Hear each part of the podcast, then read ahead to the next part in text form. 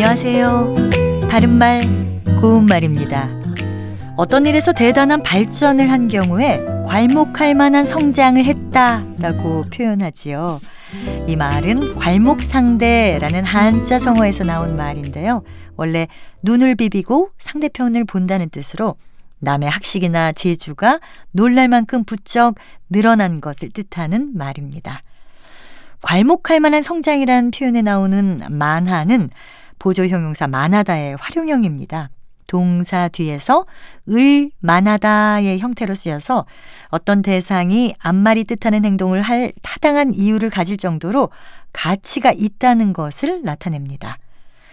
보조동사나 보조 형용사 같은 보조 용어는 앞에 말과 띄어서 쓰는 것이 일반적인데요. 어, 괄목할 만한 성장이라는 표현에서도 역시 괄목할과 만한을 띄어서 씁니다.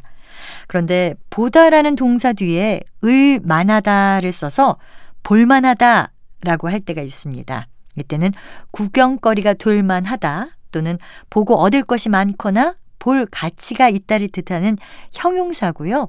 하나의 단어기 때문에 모두 붙여서 쓰도록 되어 있습니다. 예를 들어 동해에서 일출하는 장관은 정말 볼만하다.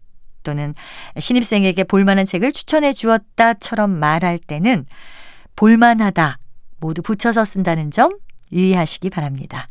바른말 고운말 아나운서 변희영이었습니다.